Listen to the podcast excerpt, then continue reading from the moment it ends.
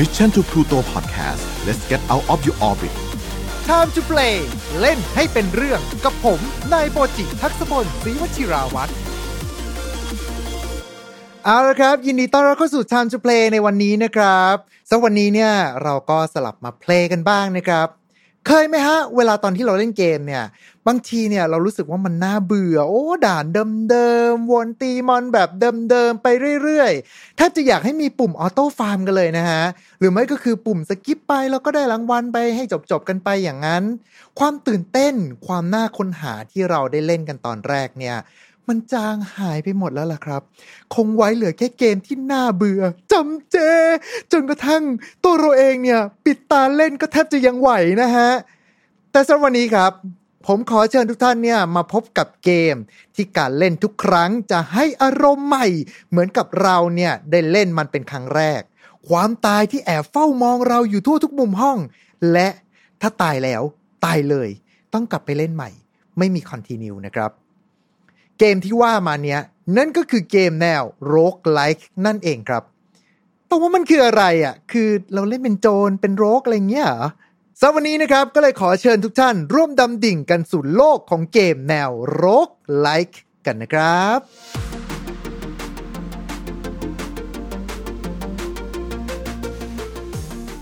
เรื่องของเรื่องครับที่ว่าวันนี้เนี่ยทำพอดแคสต์เรื่องนี้นะครับเพราะว่าช่วงที่ผ่านมาเนี่ยโหมีเกมใหม่น่าสนใจออกเยอะมากเลยครับ อย่างบนเครื่อง PlayStation 5 เนี่ยก็มีเกมชื่อ Returnal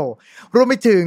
บนเครื่อง PC เองเนี่ยก็มีการเอาตำนานดาบสายลมฟุกุดะกลับมาให้เราเล่นกันอีกครั้งหนึ่งนะครับ และทั้งคู่เนี่ยก็เป็นเกมแนว roguelike นั่นเองครับ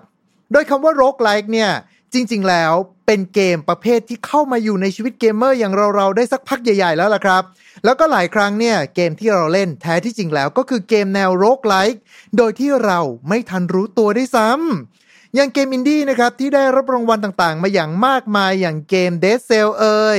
Hades เอ่ยหรือว่าโหมด Integrate Strategy ในเกมมือถืออย่าง Arknights คือไอไอไอโหมดที่มาจากเคลเบกินเห็ดเมานั่นแหละครับ คือไปจนถึงเกมที่แนวชวนหัวร้อนอย่าง Faster Than Light Into the Bleach Stay the Spine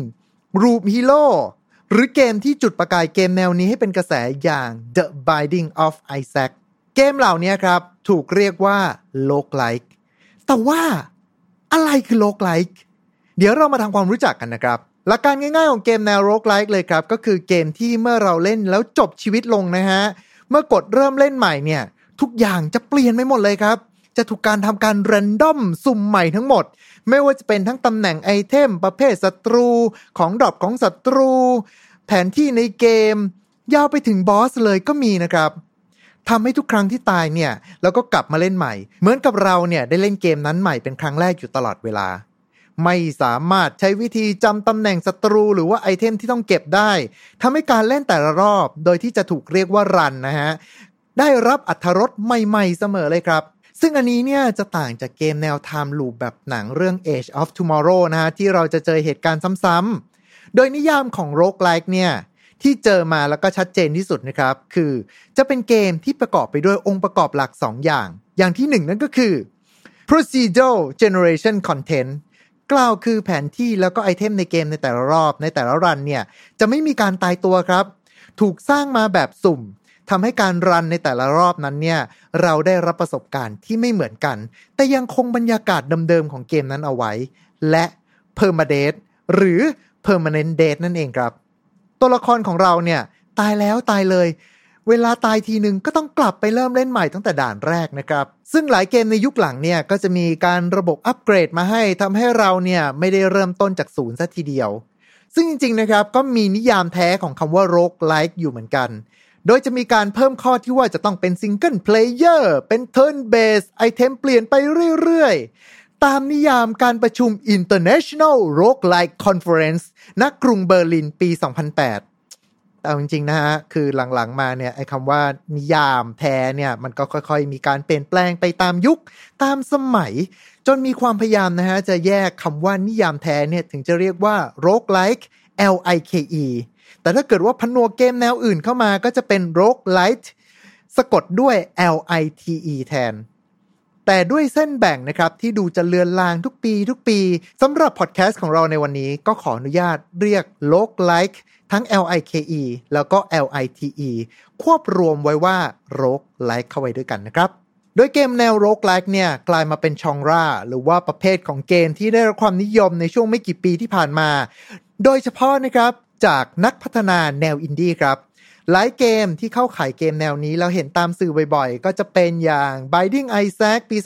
2011 Faster Than Light ปี 2012 หรือว่า Don't Starve ในปี 2013 ครับ แต่ที่น่าตกใจเลยครับ คือในช่วงไม่กี่ปีที่ผ่านมานี้นะฮะ เกมแนวโลกไลค์เนี่ย คือผุดมาเยอะมากจนมีนัยยะครับ อย่างในปี 2017 ครับ ถ้าเกิดว่าหาคำว่าโลกไลค์บน Steam เนี่ย ก็จะพบอยู่ประมาณ 573 เกม และในปัจจุบันครับในปี 2021 ครับ ตัวเลขสูงถึง 3,536 เกมเข้าไปแล้วละครับ แต่ทำไมเขาถึงใช้คำว่าโรกไลค์กันล่ะ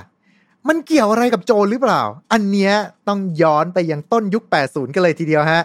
เกมแนวโรกไลค์เนี่ย ต้นกำเนิดมาจากเกมที่มีชื่อว่าโรก ซึ่งถือเป็นเกมที่มีความเก่าแก่แช่น้ำมากที่สุดเกมหนึ่งก็ว่าได้นะครับ โดยเริ่มต้นในปี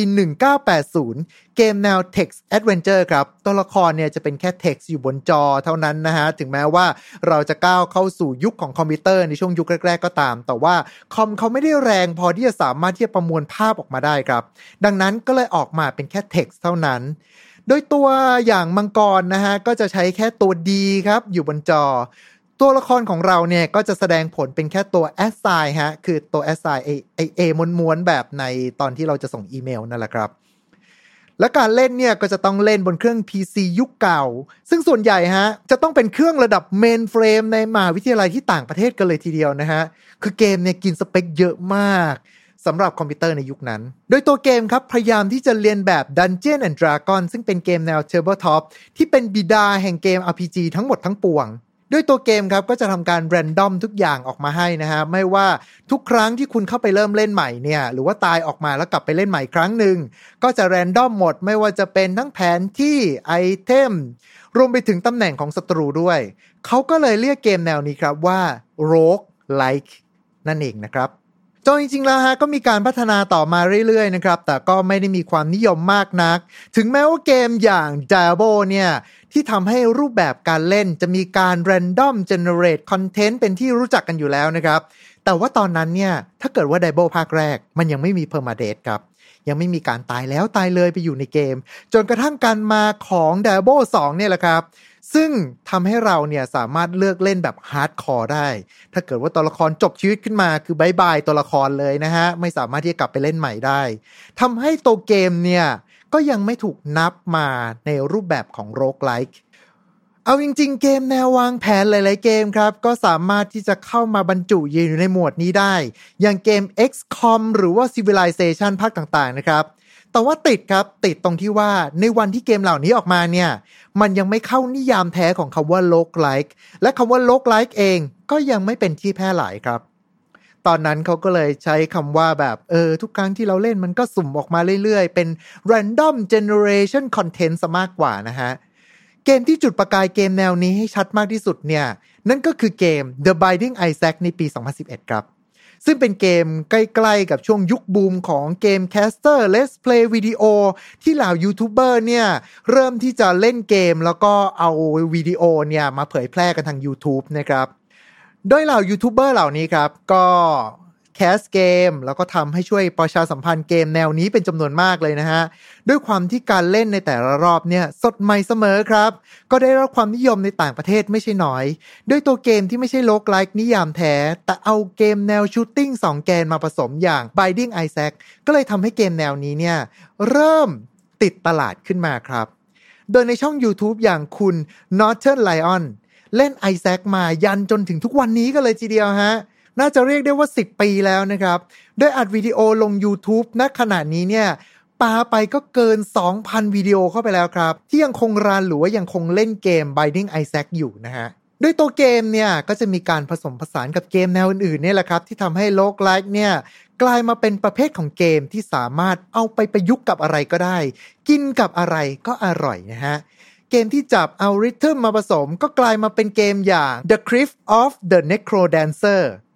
หรือว่าถ้าเกิดเอาไปผสมการ์ดเกมก็จะออกมาเป็น Slay the Spy นะครับ ซึ่งเอาจริงๆ ถ้าเกิดเกมแนวนั้น ก็จะมีผสมอีกแนวหนึ่งเข้าไปนั่นก็คือ Deck Building นั่นเอง ถ้าเกิดว่าคนที่เล่น Tabletop Game ก็น่าจะรู้จักกันเป็นอย่างดีนะครับรวมไปถึงถ้าเกิดว่าใส่เนื้อหาดีๆ แล้วก็ชูตติ้งกระสุนว่อนเต็มฟ้ากลายมาเป็น Bullet Hell เนี่ย ก็จะกลายมาเป็นเกม Returnal บนเครื่อง PlayStation 5 นั่นเองครับ หรือกระทั่งเกมอย่าง Minecraft ครับ ใช่ครับคือเกมที่เราต้องไป สร้างของต่างๆ คือตอนที่เราไปเล่นในแต่ละครั้งเองเนี่ย มันก็จะมีการสร้างโลกขึ้นมาใหม่ถูกไหมฮะ แต่ว่ามันก็จะมีรูปแบบของการเล่นแนว speedrun ขึ้นมาครับ ที่จะต้องแข่งกันล่าบอส ซึ่งตัวนี้เนี่ยก็ถือว่าเป็นการนับอยู่ในองค์ประกอบของ roguelite ในแบบที่เราไม่รู้ตัวนะครับทำให้เกมแนว roguelite เนี่ยแทบจะเป็นอะไรก็ได้เลยล่ะครับ โดยตัวเกม roguelite ในยุคหลังเองเนี่ย ก็หยิบยกเกมอื่นๆ เข้ามาผนวกเอาไว้ อีกทั้งยังไม่ได้กลับไปเริ่มต้นที่ศูนย์ทุกรอบนะฮะ ในแต่ละรอบเนี่ยบางครั้งเนี่ยเราสามารถที่จะปลดล็อกไอเทม หรือว่าได้รับของเล็กๆ น้อยๆ กลับมา เพื่อทำให้การเล่นในรอบต่อไปเนี่ยมีสีสันมากขึ้นครับ คือไม่ใช่ง่ายนะฮะไม่ใช่ง่ายขึ้น คือบางเกมเนี่ยยิ่งปลดเยอะยิ่งยากกว่าเดิมอีกครับ ว่าแต่ทำไมเกมแนวนี้ถึงอยู่ดีๆ กลับมาเป็นที่นิยมกันละ่ะ อย่างที่ผมบอกไปครับว่าถ้าเกิดว่าในสตรีมเนี่ยเราเห็นมาตอนนี้ก็คือ 3,000 กว่าเกมเข้าไปแล้วนะครับ รวมไปถึงตัวเกมเองเนี่ยแต่ละเกมหลาย ๆ เกมก็ได้รับรางวัลเกมยอดเยี่ยมแห่งปีกันทั้งนั้นเลย โดยทางช่อง YouTube ครับ ช่องที่มีชื่อว่า Extra Credit เนี่ยให้คำตอบไว้ว่า มันคือตัวอย่างที่ดีที่สุดของ usability หรือการเข้าถึงตัวเกมที่ชัดเจนที่สุดในอุตสาหกรรมนี้ครับ เกมที่ได้รับความนิยมเนี่ยมักจะไม่ใช่นิยามแท้ของ roguelike นะฮะ แต่เป็นเกมประเภทที่นำเกมอื่นๆเนี่ยเข้ามาผนวกเขาไว้ด้วยกัน กลายมาเป็น roguelike ที่หยิบยก platforming หรือว่า side-scrolling ที่ทุกคนคุ้นชิน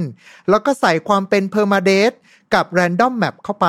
ทำให้คนเนี่ยเข้าถึงง่ายขึ้นครับ ในขณะที่เกม roguelike แท้ๆเนี่ย กลับไม่ได้รับความนิยม เพราะว่าเข้าถึงยากนั่นเอง แล้วจุดเด่นของเกมแนวนี้ครับ นั่นก็คือ 1 เลยฮะ ความท้าทาย map แต่ละ map เนี่ยถูกสร้างขึ้นมาอย่างสุ่ม random มาก ๆ ประกอบกับเกมเนี่ยถ้าเกิดตายแล้วตายเลยต้องกลับไปเริ่มเล่นใหม่ทำให้ทุกการตัดสินใจครับ มันมีผลหมดเลยฮะ กลับไปแก้ก็ไม่ได้ สิ่งที่เราต้องพบเจอคือ มันจะเป็นอะไรก็ไม่รู้ว่า ซึ่งความไม่รู้เนี่ยแหละครับ คือความน่ากลัวมากที่สุด เหมือนกับคำพูดของ H.P. Lovecraft ครับ กับประโยคที่ว่า อารมณ์ที่เก่าแก่และมีผลกับมนุษยชาติมากที่สุดก็คือความกลัว และความกลัวที่เก่าแก่และมีผลที่สุดกับมนุษย์นั่นก็คือ ความกลัวในสิ่งที่ไม่รู้ เดี๋ยวยังไงสัปดาห์หน้าก็จะเป็นถวยเทพโบราณของ H.P. Lovecraft กันอีกรอบนะฮะ เดี๋ยวรอรับฟังกันได้ครับ ซึ่งเกมแนวนี้แหละครับทำให้ผู้เล่นเนี่ยต้องปรับตัวเข้าอยู่กับสถานการณ์เฉพาะหน้าเสมอ ใช้กลไกของเกมในการแก้ปัญหาแทนที่จะจำรูปแบบเดิมๆ หรือว่ามีการเตรียมตัวเอาไว้ล่วงหน้านะฮะ นอกจากนี้ตัวเกมเนี่ยทำให้เรารู้สึกสดชื่น รู้สึกสดใหม่อยู่ตลอดเวลา ทุกครั้งที่เราเริ่มเล่นเกมใหม่ เหตุการณ์ใหม่เควสใหม่ อาวุธใหม่ๆศัตรูใหม่ๆ พร้อมที่จะถาโถมก็หาเราอยู่เสมอทำให้เสน่ห์ของเกมแนวนี้ครับ เป็นที่ชัดเจนนั่นก็คือทุกครั้งที่เรากดเริ่มเกม จะหลังจากที่เพิ่งตายมารอบที่แล้ว หรือว่าเพิ่งจบเกมมา เราจะได้ค้นพบกับสิ่งใหม่ ๆ อยู่ตลอดเวลาเลยครับ และข้อต่อมาเลยนั่นก็คือ ระยะเวลาในการเล่นที่ไม่ค่อยนานครับ คือตัวเกมส่วนใหญ่เนี่ยหนึ่งรันหนึ่งรอบ เรามักจะเล่นกันอยู่สักประมาณ 5-15 นาที หรือว่า 2 ชั่วโมงในแต่ละรอบคืออันนี้แล้วแต่เกมนะฮะแล้วแต่เกมกันไป ทำให้เรานะครับได้รับอารมณ์เหมือนกับตอนที่เราเล่นเกมแนวเรโทรครับโดยเฉพาะคนที่โตมากับเครื่องไฟมิคอมอะไรประมาณนี้นะฮะคือแต่ละเกมเนี่ยเราสามารถใช้เวลาในการจบได้ไม่นานครับ ยิ่งถ้าเกิดว่าเป็นเกมแนวสาย Civilization หรือว่า Hero Mind of Magic แต่ละรอบอาจจะนานกว่าหน่อยครับ แต่เมื่อผนวก 2 ข้อนี้ไว้ มันทำให้เกิดปรากฏการณ์ครับ นั่นก็คือ เล่นแล้ววาร์ปคือตอนเริ่มเล่นเนี่ยอาจจะเป็นช่วงเช้า แต่พอหลังจากที่เราตายไปเริ่มเล่นอีกครั้งหนึ่งแม่เอาวะขออีกสักเกมหนึ่งนะตายไปอีกรอบหนึ่งเอาว่างขออีกสักเกมหนึ่งอีกเทิร์นหนึ่งละกัน หันมาอีกทีหนึ่งนะฮะอะนี่มันมืดแล้วแย่แย่แย่แล้ว และด้วยความท้าทายในแต่ละรอบเนี่ยแหละครับ จึงทำให้เกมแนวนี้เนี่ยกลายมาเป็นอีกหนึ่งช่องราประเภทเกมของวงการที่น่าสนใจว่า มันจะพัฒนาไปทางไหนต่อครับ เพราะว่าสมัยก่อนเนี่ยเราอาจจะเห็นว่าเกมแนวนี้เนี่ยจะถูกใช้งานกันบ่อย ในรูปแบบของเกมแนวอินดี้แต่หลังๆมาเนี่ยเราก็เริ่มที่จะเห็นเกมแนวระดับ Triple A เนี่ยเริ่มมาแตะตลาดเกม roguelite กันแล้วนะครับ เอาละครับ และนี่ก็คือ roguelite game ที่เราจะต้องตายวนเวียนพร้อมประสบการณ์ใหม่อยู่เสมอนะครับสำหรับท่านผู้ฟังท่านใดที่เคยเล่นเกมแนว roguelite มานะฮะก็สามารถที่จะมาร่วมแชร์ประสบการณ์กันได้